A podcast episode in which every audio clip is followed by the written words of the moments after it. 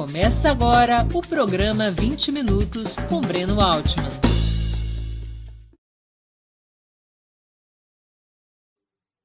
Bom dia! Hoje é 24 de maio de 2022. Está começando mais uma edição do programa 20 Minutos Análise. Há várias semanas, por todos os poros da sociedade e nos meios de comunicação, talvez o tema mais debatido e analisado seja o risco de Jair Bolsonaro virar a mesa do processo eleitoral. Com o apoio das Forças Armadas, o ex-capitão trataria de organizar alguma modalidade de autogolpe que impedisse as eleições ou que negasse o resultado de outubro. O próprio ocupante do Planalto faz questão de insuflar esse medo, desfechando seguidos ataques a integrantes do Supremo Tribunal Federal e ao Tribunal Superior Eleitoral, além de permanentemente colocar sob suspeita as urnas eletrônicas. As agressões de Bolsonaro às instituições costumam dominar a pauta política por um punhado de dias, animando um arco narrativo no qual o principal tema é o sistema político e judicial, alijando, nem que seja por alguns dias, o debate sobre a fome, a pandemia, a inflação e o desemprego, sobre a liquidação das estatais na Bacia das Almas e o esfacelamento dos serviços públicos. A cada ataque de Bolsonaro, direto ou indireto, ao processo eleitoral, o que assistimos é a predominância de uma agenda centrada no funcionamento do Estado, na qual o líder neofascista se posiciona como um guerreiro contra o sistema, como fez em 2018, colocando do outro lado do balcão, do lado daquilo que difusamente se chama de sistema, todas as demais forças políticas relevantes, incluindo Lula e o PT. Sua base eleitoral e social fica entusiasmada com essa radicalidade discursiva, que flerta com a mudança de regime político e a imposição sem freios da agenda conservadora. Também é nas frestas desta agenda que são resgatados velhos paradigmas do antipetismo, como a luta contra a corrupção e o vínculo a supostas ditaduras de esquerda. As oposições ao governo, por sua vez, são induzidas pela ação do ex-capitão à defesa incondicional das instituições sob ataque, reforçando o embate acerca do sistema como a grande chave da sucessão presidencial. Mas fica uma pergunta fundamental: para além da retórica que visa delimitar um, um território de disputa temática que lhe seja mais favorável, o bolsonarismo realmente planeja um autogolpe e teria condições de realizá-lo? Essa é uma questão crucial. Respondida afirmativamente, ou seja, reconhecendo que há um processo golpista em curso, sua derrota a derrota desse processo golpista deveria ser a grande bandeira da campanha presidencial. Se a resposta for negativa, no entanto, se o autogolpe não passar de um blefe a serviço da estratégia eleitoral de Bolsonaro, o melhor, provavelmente, seria evitar sua armadilha discursiva e centrar a campanha no combate ao modelo econômico. Sobre este cenário, sobre estas polêmicas, será o 20 Minutos Análise de hoje. Antes de começarmos, eu queria pedir um pouquinho de paciência para o nosso imprescindível recado comercial. Opera Mundi é sustentada principalmente pelo apoio de seus leitores e espectadores. A sua contribuição financeira, portanto, é decisiva para nossa manutenção e desenvolvimento. Há cinco formas possíveis de contribuição. A primeira delas, você pode se tornar assinante solidário de Opera Mundi, nosso site, com uma colaboração mensal permanente, não importa o valor. Basta acessar o endereço operamundi.com.br barra apoio. Eu vou repetir, operamundi.com.br barra apoio. Segunda forma de contribuição, você pode se tornar membro pagante de nosso canal no YouTube. Basta clicar na opção Seja Membro em nosso canal nessa plataforma. Está diante dos seus olhos essa opção. Clique em Seja Membro e escolha um valor no nosso cardápio de opções. Terceira forma de contribuição. Durante a transmissão de nossos vídeos, você poderá contribuir com o Super Chat ou o Super Sticker. Normalmente, apenas as perguntas acompanhadas pelo Super Chat ou feitas por membros pagantes de nosso canal no YouTube são lidas e respondidas durante os programas ao vivo. Quarta forma de contribuição. Se você estiver assistindo o programa depois da sua transmissão, portanto, nossos programas gravados, poderá contribuir com a ferramenta Valeu, valeu demais, estipulando um valor de sua vontade e possibilidade. Valeu, valeu demais é uma ferramenta que funciona como o Superchat, só que quando estiverem assistindo nossos programas já gravados. Quinta forma de contribuição. A qualquer momento você poderá fazer um Pix para a conta de Opera Mundi de qualquer valor que julgue adequado. Nossa chave nessa modalidade, nossa chave no Pix é apoie@operamundi.com.br. Eu vou repetir, nossa chave no Pix é apoie@operamundi.com.br. A nossa razão social é última instância editorial limitada. Além dessas cinco formas de contribuição, lembre-se sempre de dar like, de clicar no sininho, e de compartilhar nossos programas com seus amigos e nos seus grupos. São ações simples que aumentam nossa audiência e engajamento, ampliando também nossa receita publicitária, tanto no site quanto no YouTube. Lembrem-se sempre que saco vazio não para de pé. Sem a colaboração de vocês, que são nossos leitores e espectadores, Opera Mundi não consegue caminhar à frente, não consegue manter e ampliar seu compromisso de oferecer um jornalismo de qualidade. E apenas o jornalismo de qualidade é capaz de combater com eficácia as fake news. Apenas um jornalismo de qualidade pode garantir que a verdade esteja acima de tudo. Vamos ao trabalho.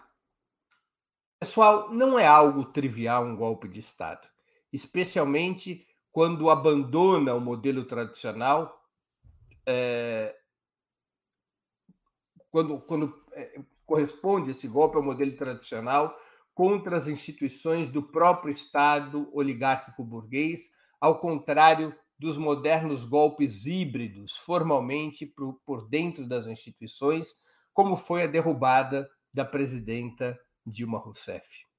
Um golpe dessa natureza, um golpe tradicional, mesmo que tenha a feição de alto golpe organizado pelo próprio governo em curso, invariavelmente conduz a uma mudança de regime político, ainda que essa mudança seja provisória. O golpe híbrido, que foi aquele sofrido pela presidenta Dilma Rousseff, ele é construído como uma decisão por dentro do sistema, a exemplo repito, do impeachment contra o último dos governos petistas. Essa decisão acaba respaldada tanto pelo parlamento quanto poder, pelo poder judiciário, sem uma intervenção aberta das forças armadas e sem abalar as estruturas formais do Estado. Essa modalidade golpista, essa modalidade híbrida, expurga uma, uma administração indesejável através de manobras ancoradas nas próprias instituições. Manobras que preservam integralmente a sua fachada, mesmo que a essência constitucional, o respeito ao voto popular tenha sido violado. Então, essa é a característica do golpe híbrido. Deixa as instituições aparentemente do jeito que sempre estiveram. Aparentemente, respeita a Constituição e aparentemente por dentro das regras do jogo, mas as manipulando, coloca abaixo um governo que não é mais do interesse das classes dominantes, das classes hegemônicas na sociedade. O golpe tradicional é outra coisa. E quando estamos falando de impedir eleições ou de reagir ao seu resultado, nós estamos falando de um golpe tradicional.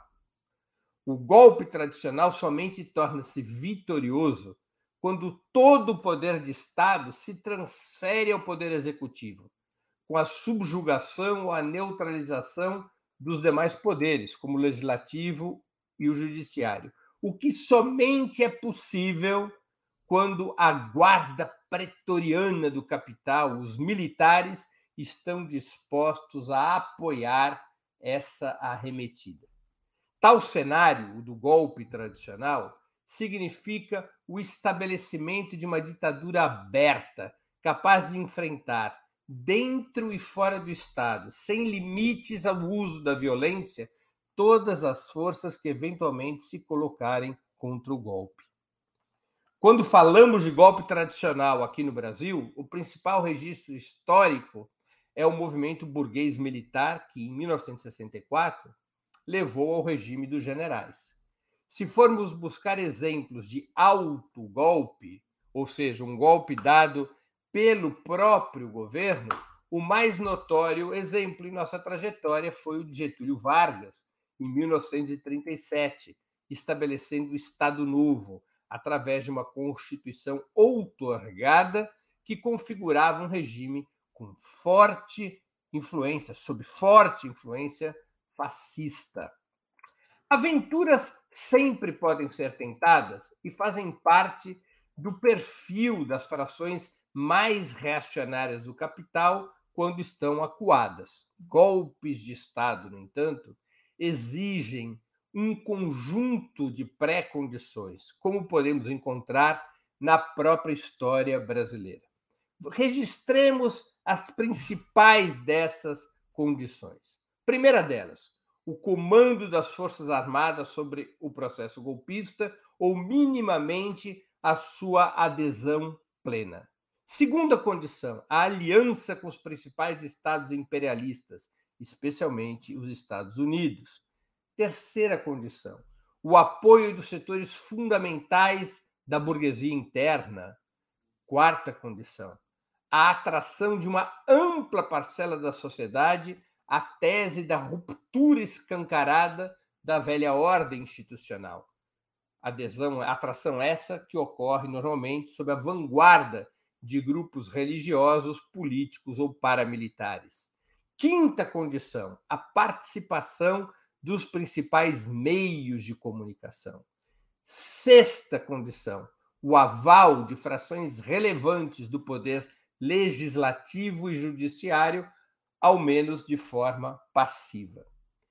Essas condições, essas seis condições, são tão complexas que sua maturação depende, normalmente, da existência de uma ameaça frontal à hegemonia da burguesia sobre o Estado e a sociedade. Depende de um perigo real ou construído de que uma revolução possa estar em curso, de tal maneira que a contra-revolução, ativa ou preventiva, se torne a resposta capaz de unificar as classes dominantes.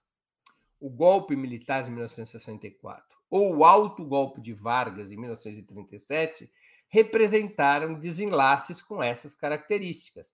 Nos dois casos, essas seis condições estavam plenamente maduras. E para que essas seis condições fossem construídas, agitou-se o perigo de um inimigo mortal. No caso do golpe de 64 e no caso de 37, o mesmo inimigo, o comunismo.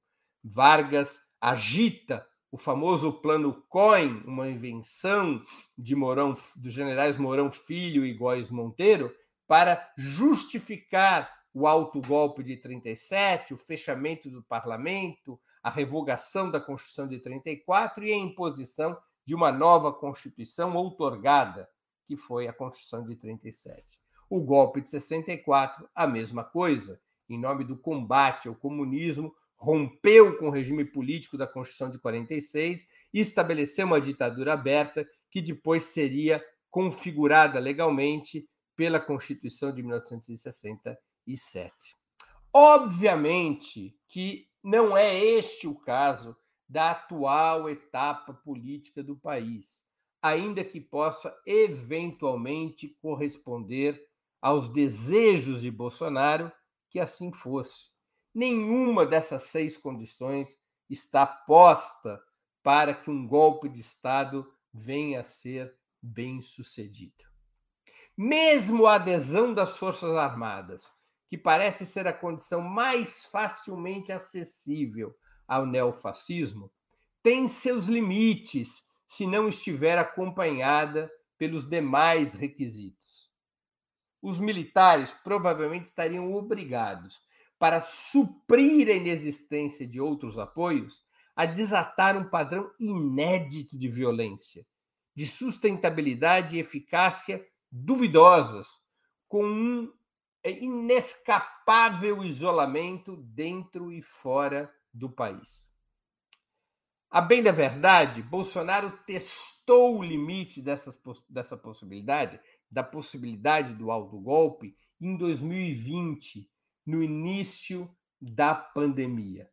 De alguma maneira, ensaiou passos que lembravam os do peruano Alberto Fujimori em 1994, quando recorreu ao autogolpe para fechar o parlamento e intervir na Corte Suprema do país, impondo uma ditadura que implantou agressiva agenda neoliberal e massacrou a oposição guerrilheira para repor o regime democrático liberal em 1995, através de um congresso constituinte, quando o serviço sujo no Peru já estava feito.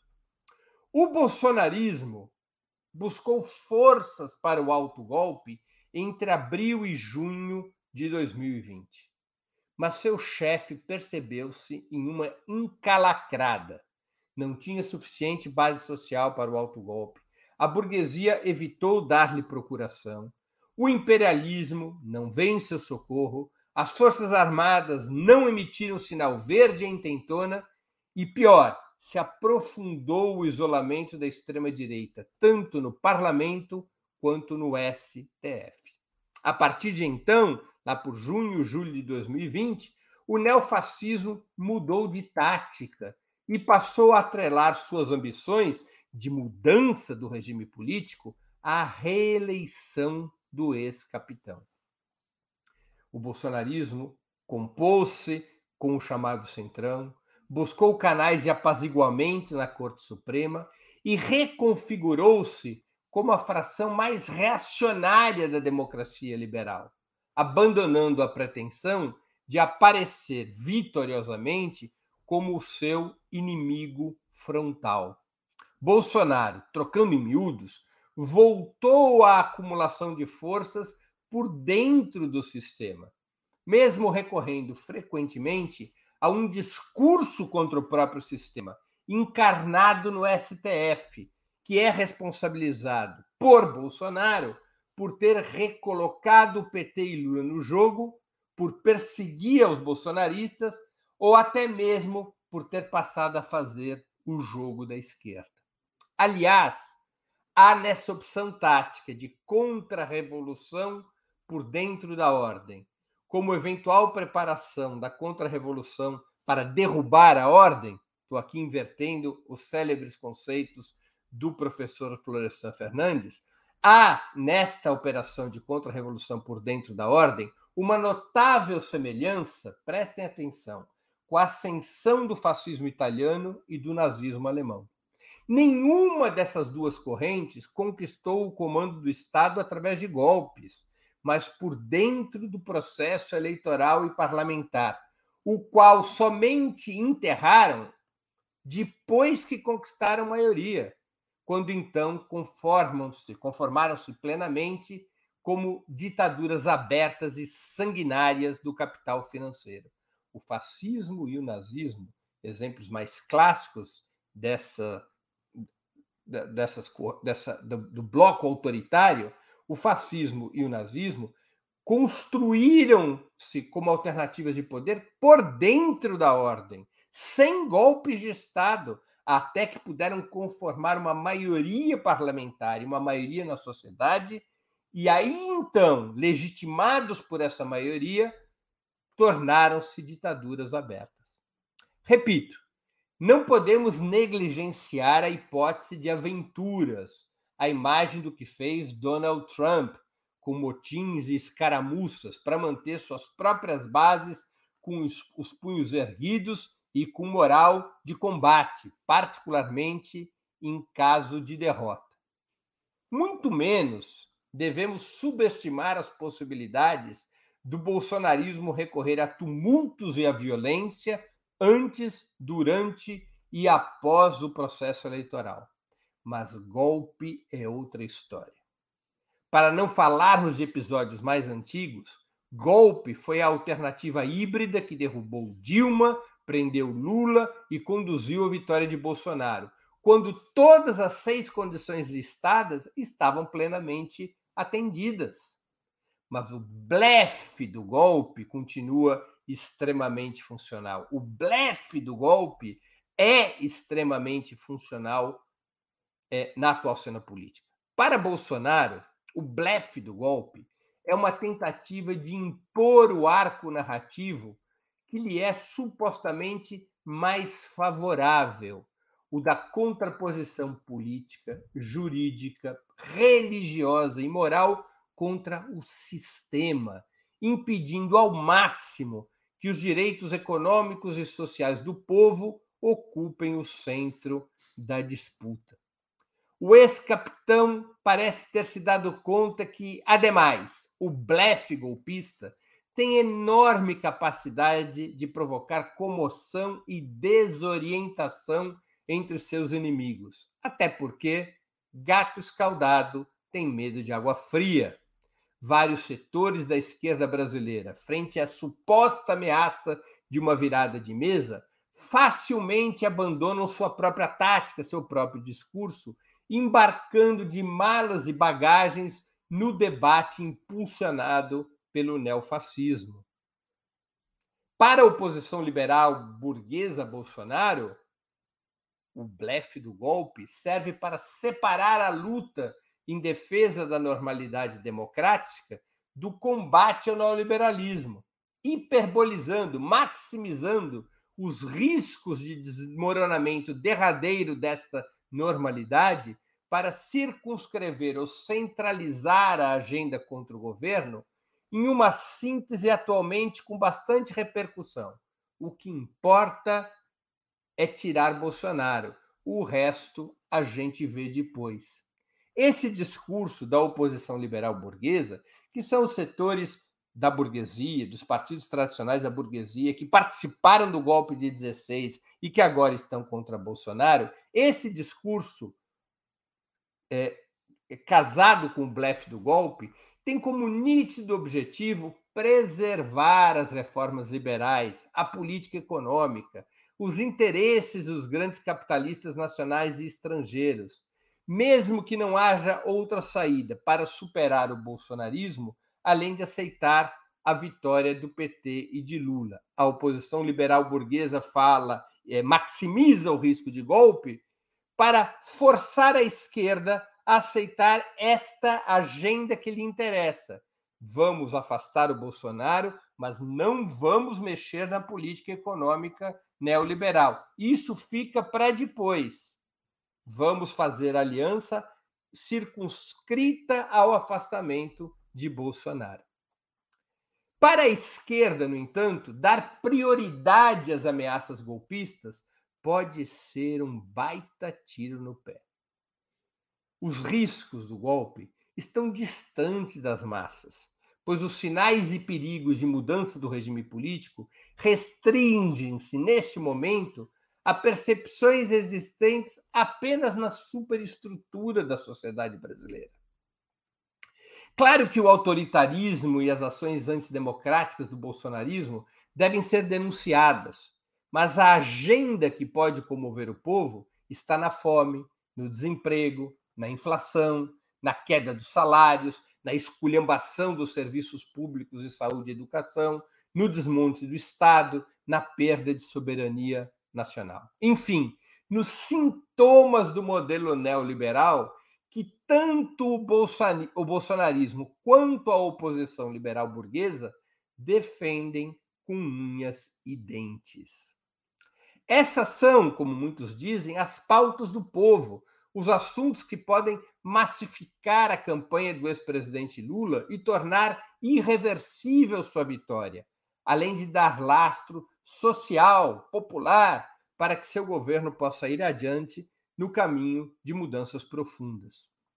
Não está na separação do combate ao neofascismo, da luta contra o neoliberalismo, a chave de um movimento Lula presidente que efetivamente possa derrotar o golpe de 16 e retomar o fio da história, mas na sua fusão, na fusão da luta contra o bolsonarismo, a luta contra o neoliberalismo, através de um programa que ofereça um novo rumo às classes trabalhadoras, ao povo e à nação. Muito obrigado pela atenção.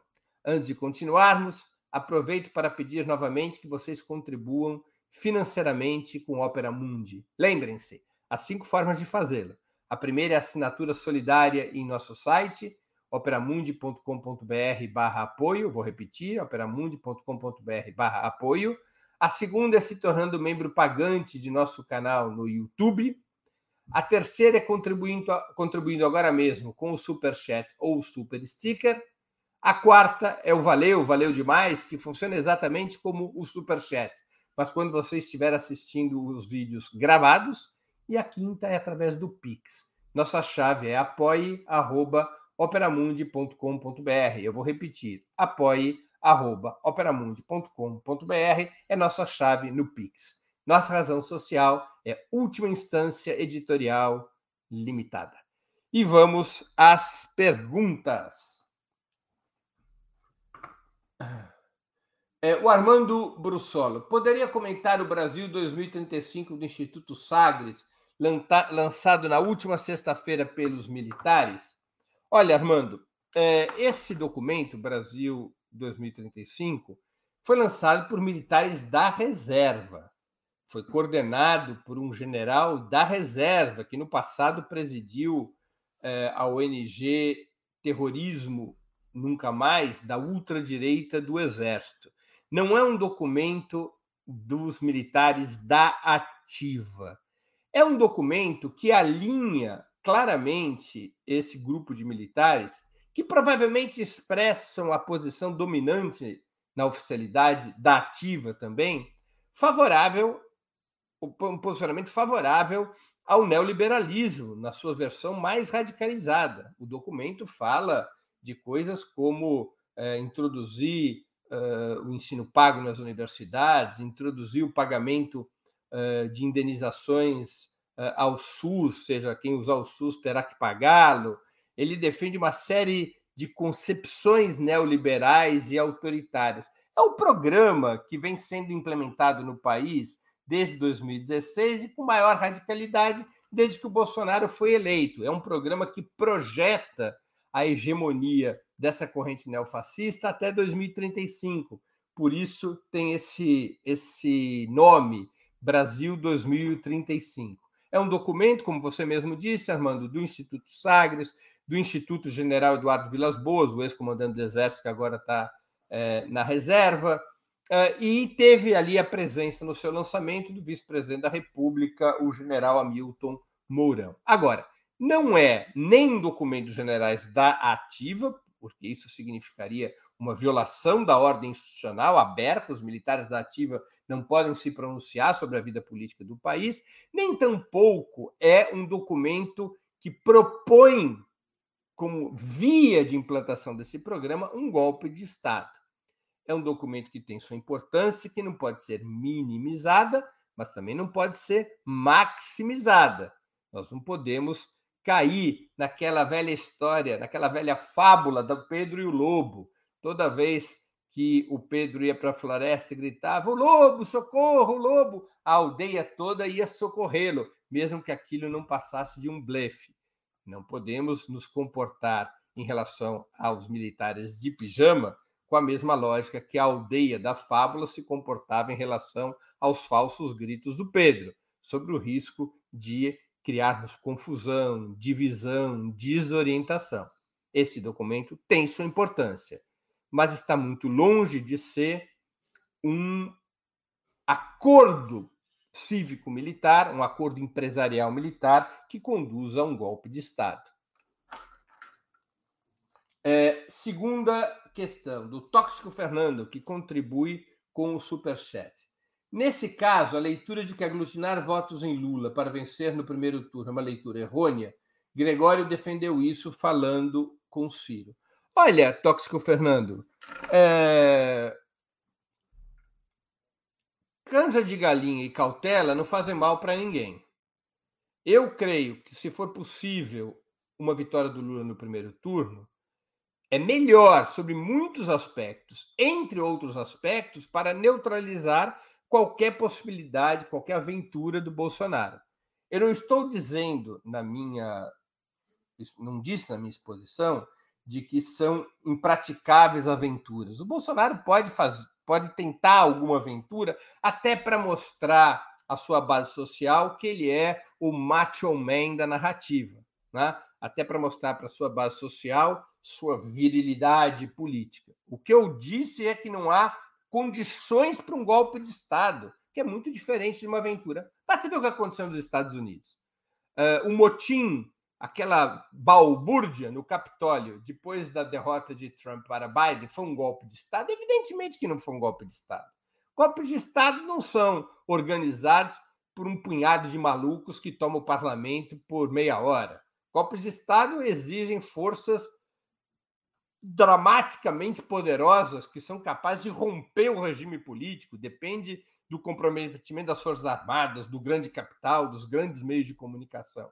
O que tivemos ali foi uma exibição é, de força do Trump para mostrar que caía de pé e que continuava lutando. O Bolsonaro pode fazer coisas semelhantes ou até piores, pode colocar milícias para atacar postos de votação, pode tentar criar confusão em algumas capitais do país, etc. e tal. Portanto, se o Lula ganha no primeiro turno, isso ajuda um pouco, não muito, porque o bolsonarismo não está preocupado com filigranas institucionais, mas ajuda um pouco a neutralizar quaisquer aventuras.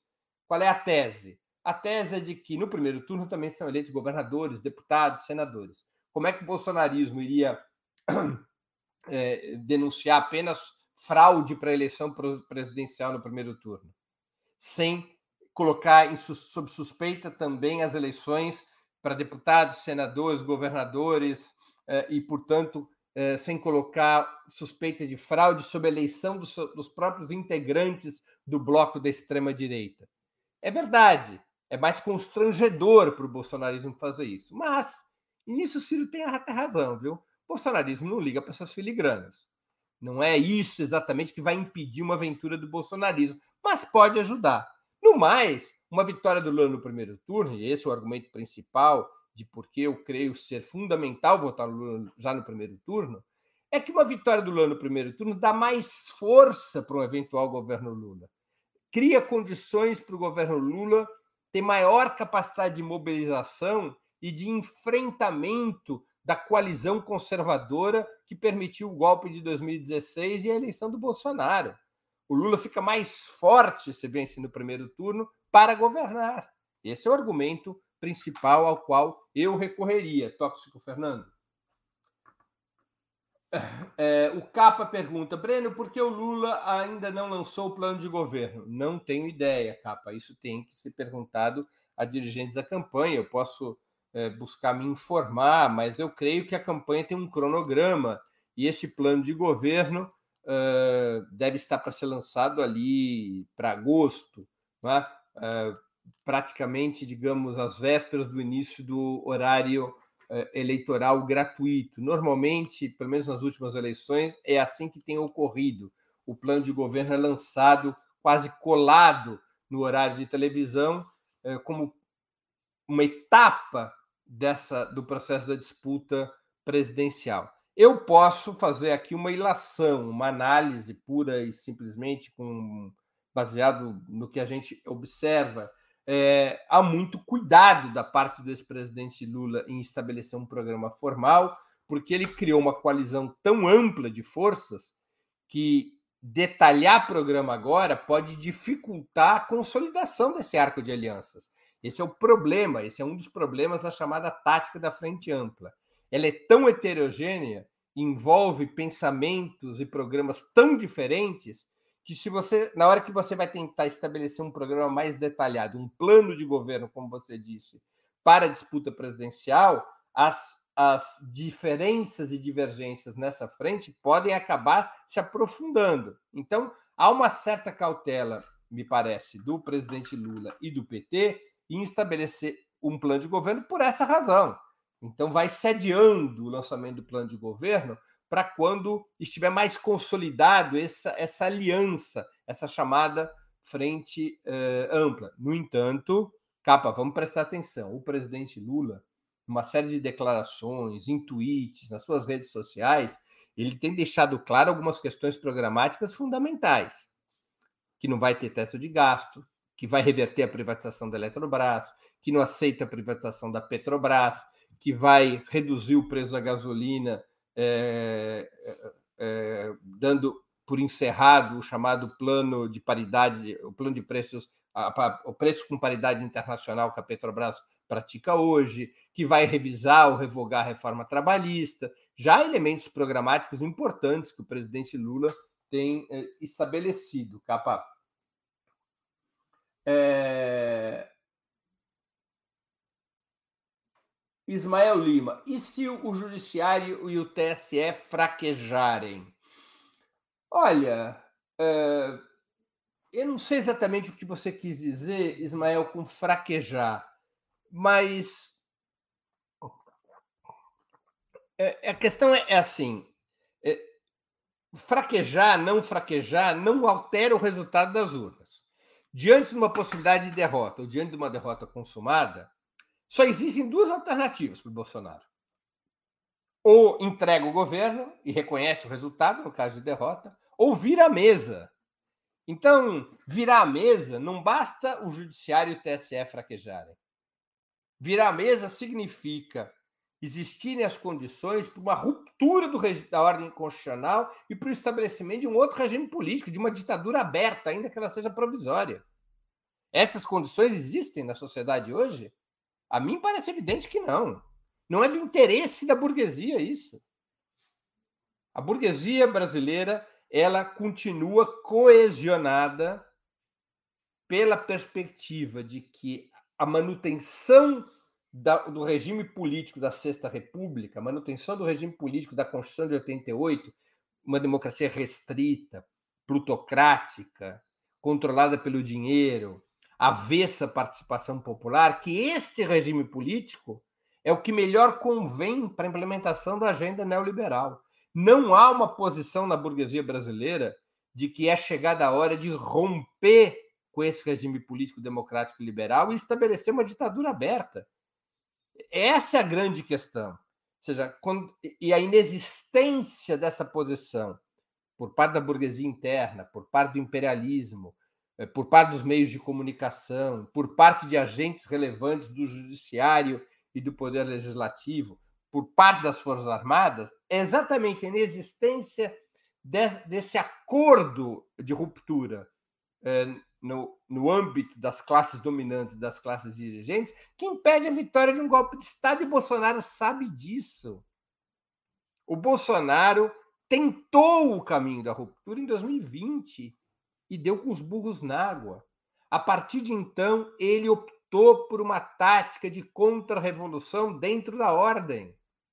Ele joga suas fichas para vencer as eleições e utiliza o blefe do golpe para fazer com que o tema a ser discutido do país seja o sistema e não a fome, a inflação, o desemprego e outros assuntos econômicos sociais que evidentemente fragilizam o atual presidente. É, Albert Einstein. É, comente sobre Lula, Mercadante e demais petistas cogitarem ter economia, o banqueiro do BTG, Pércio Arida. Albert Einstein, olha, isso aqui são especulações da imprensa, não é nada disso. é, na vida real. Não, é? não, há nenhum indício disso na, na vida real. Eu tenho. Acho, seria é, muito duvidoso que um governo Lula vá por esse caminho. Não foi nem em 2003. Lembre-se que em 2003, embora o Lula tenha indicado para a presidência do Banco Central o Henrique Meirelles, que vinha do PSDB, o ministro da Fazenda foi um quadro do PT. Por que, que o Lula indica um quadro do PT? Mesmo que naquela época, para praticar uma política econômica bastante é, alinhada aos princípios do neoliberalismo. Porque um quadro do PT pode ser demitido a qualquer hora e a, e a política econômica pode ser alterada, como foi. O Lula, num determinado momento, em 2006, demitiu o Palocci e a sua política econômica e nomeou o Guido Mantega com outra política econômica. O Lula é um, um quadro dirigente com muita experiência, ele não vai nomear um empresário para o Ministério da Fazenda é, que de, cuja demissão eventual significaria uma baita crise. Não há, nem sob esse ângulo do raciocínio pragmático, penso eu, qualquer possibilidade de uma opção desse gênero. E o que temos é, é especulação na imprensa. Inclusive, hoje já tem uma nota do Pércio Arida, e se não me engano também do André Lara Rezende, economistas importantes do PSDB, dizendo que eles nem sequer participam da discussão do programa da candidatura Lula, eh, desmentindo notícias da imprensa. Davi Vilela, Breno, parece que o bolsonarismo tem praticamente o um monopólio da violência. Considerando que haja uma minoria organizada violenta, a passividade da maioria não poderia facilitar o êxito de um golpe? Não. Davi, golpes não são organizados é, a partir de minorias de fora do Estado. Nem o, na, o, na, o fascismo e o nazismo tiveram força para isso, apesar dos camisas negras e apesar das, S, das SD, das SA e das SS hitleristas. Não foi possível isso. Ou seja, mesmo o fascismo e o nazismo, com toda aquela força miliciana armada que possuíam, conseguiram tomar o poder de fora para dentro. Tomaram o poder de dentro para fora. Golpes de Estado pressupõem as Forças Armadas. Pressupõem que a guarda pretoriana do capital no Estado assuma o golpe. Pressupõem que setores relevantes da burguesia estejam a favor do golpe. No caso específico de uma nação periférica como o Brasil, depende do apoio do imperialismo ao golpe. Para que possa haver alguma estabilidade para uma ditadura aberta posterior a um golpe, é necessário o apoio de parcelas importantes dos meios de comunicação, do, de grupos religiosos, enfim, daqueles instrumentos de formação da opinião pública. Depende de um certo nível de mobilização ou aquiescência da sociedade. Golpes de Estado não são manobras de mão, não são ataques irregulares de forças milicianas. Isso não existe na história. Pode haver aventuras desse tipo. Lembremos de um episódio do nazismo, da Vilela. É, em 1923, o Hitler tenta um golpe de Estado. Ficou conhecido como o Putsch da cervejaria. Foi um golpe cujo centro era Munique, e Putsch da cervejaria, porque o local que funcionava como, digamos, o quartel-general desse golpe era uma cervejaria naquela cidade alemã. Ali foi uma tentativa de fora para dentro do Estado de tomar o poder. E fracassou. E fracassou. Mesmo com o nazismo tendo o apoio de algumas frações das Forças Armadas, mesmo o nazismo, já naquela época, tendo sido capaz de arregimentar ex-combatentes da Primeira Guerra uh, ex-integrantes dos Freikorps militares, dos paramilitares, em bandos armados, ainda assim, o nazismo não foi capaz de tomar o poder e foi esmagado pelo Estado, pela República de Weimar. O Hitler foi preso. E quando sai da cadeia, a tática do Hitler já era outra. Já não era tomar o poder de fora para dentro, era construir uma corrente política que fosse capaz de formar maioria na sociedade, que é o que acontece com o nazismo. O Hitler não chega ao governo por um golpe de Estado. O Hitler somente estabeleceria o que a gente pode considerar um alto golpe depois que ele tem maioria parlamentar. O mesmo vale para Benito Mussolini. Tá? Então não existe. O golpe de Estado não é um golpe de mão. Não é uma operação conduzida por uma minoria organizada violenta de fora do Estado. Isso não tem a menor condição de êxito. Além do que, essa minoria organizada, em termos golpistas, eh, ela não existe. São diversas, são diversos aparatos espalhados pelo país, nós não podemos eh, subestimar a existência dessas milícias, mas elas estão longe de ser uma estrutura vertical, nacionalmente organizada, com capacidade de ação e condições de enfrentar é, as instituições e estabelecer de fora para dentro um golpe de Estado. Tá? Então, essa é a minha resposta, Davi. Não sei se contempla a sua pergunta. O Cadu Lacerda eh, contribui com o Superchat. Queria, evidentemente, agradecer ao Cadu, mais uma vez, contribuindo aqui. Breno, o que aconteceu com os militares nacionalistas? Mesmo no golpe de 64, eles existiam.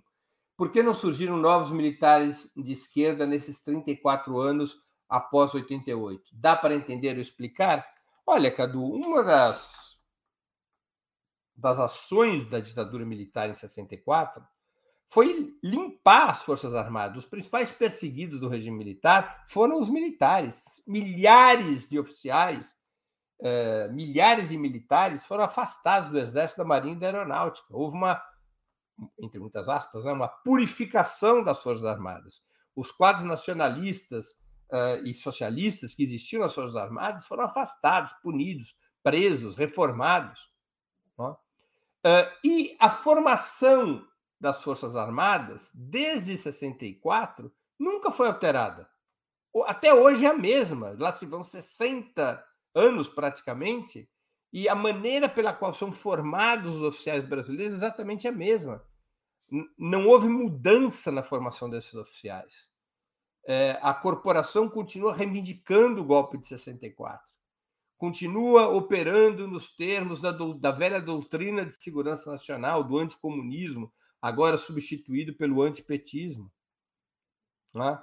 É, as Forças Armadas, por negligência ou falta de força dos governos pós-democratização, incluindo os governos do PT, eu vou até dizer, e principalmente durante os governos do PT, porque é quem possuía interesse em fazer diferente, é, interesse potencial em fazer diferente, os militares continuaram a ser formados como um braço a serviço do autoritarismo e dos interesses do grande capital e da associação do capital local com o capital multinacional.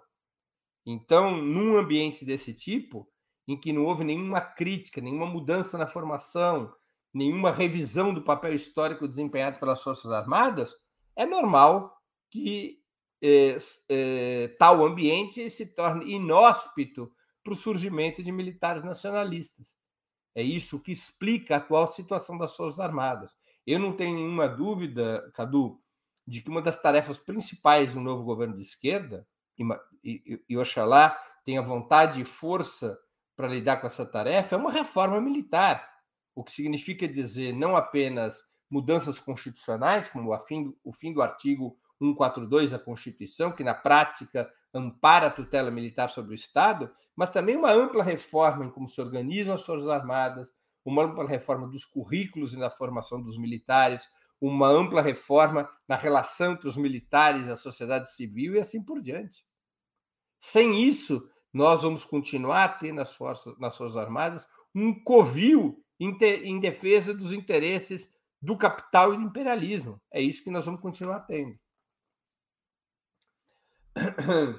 É, temos ali o Marcelo ZF pergunta: Lula conseguirá governar com base independente? Bom, não é exatamente o tema do nosso programa.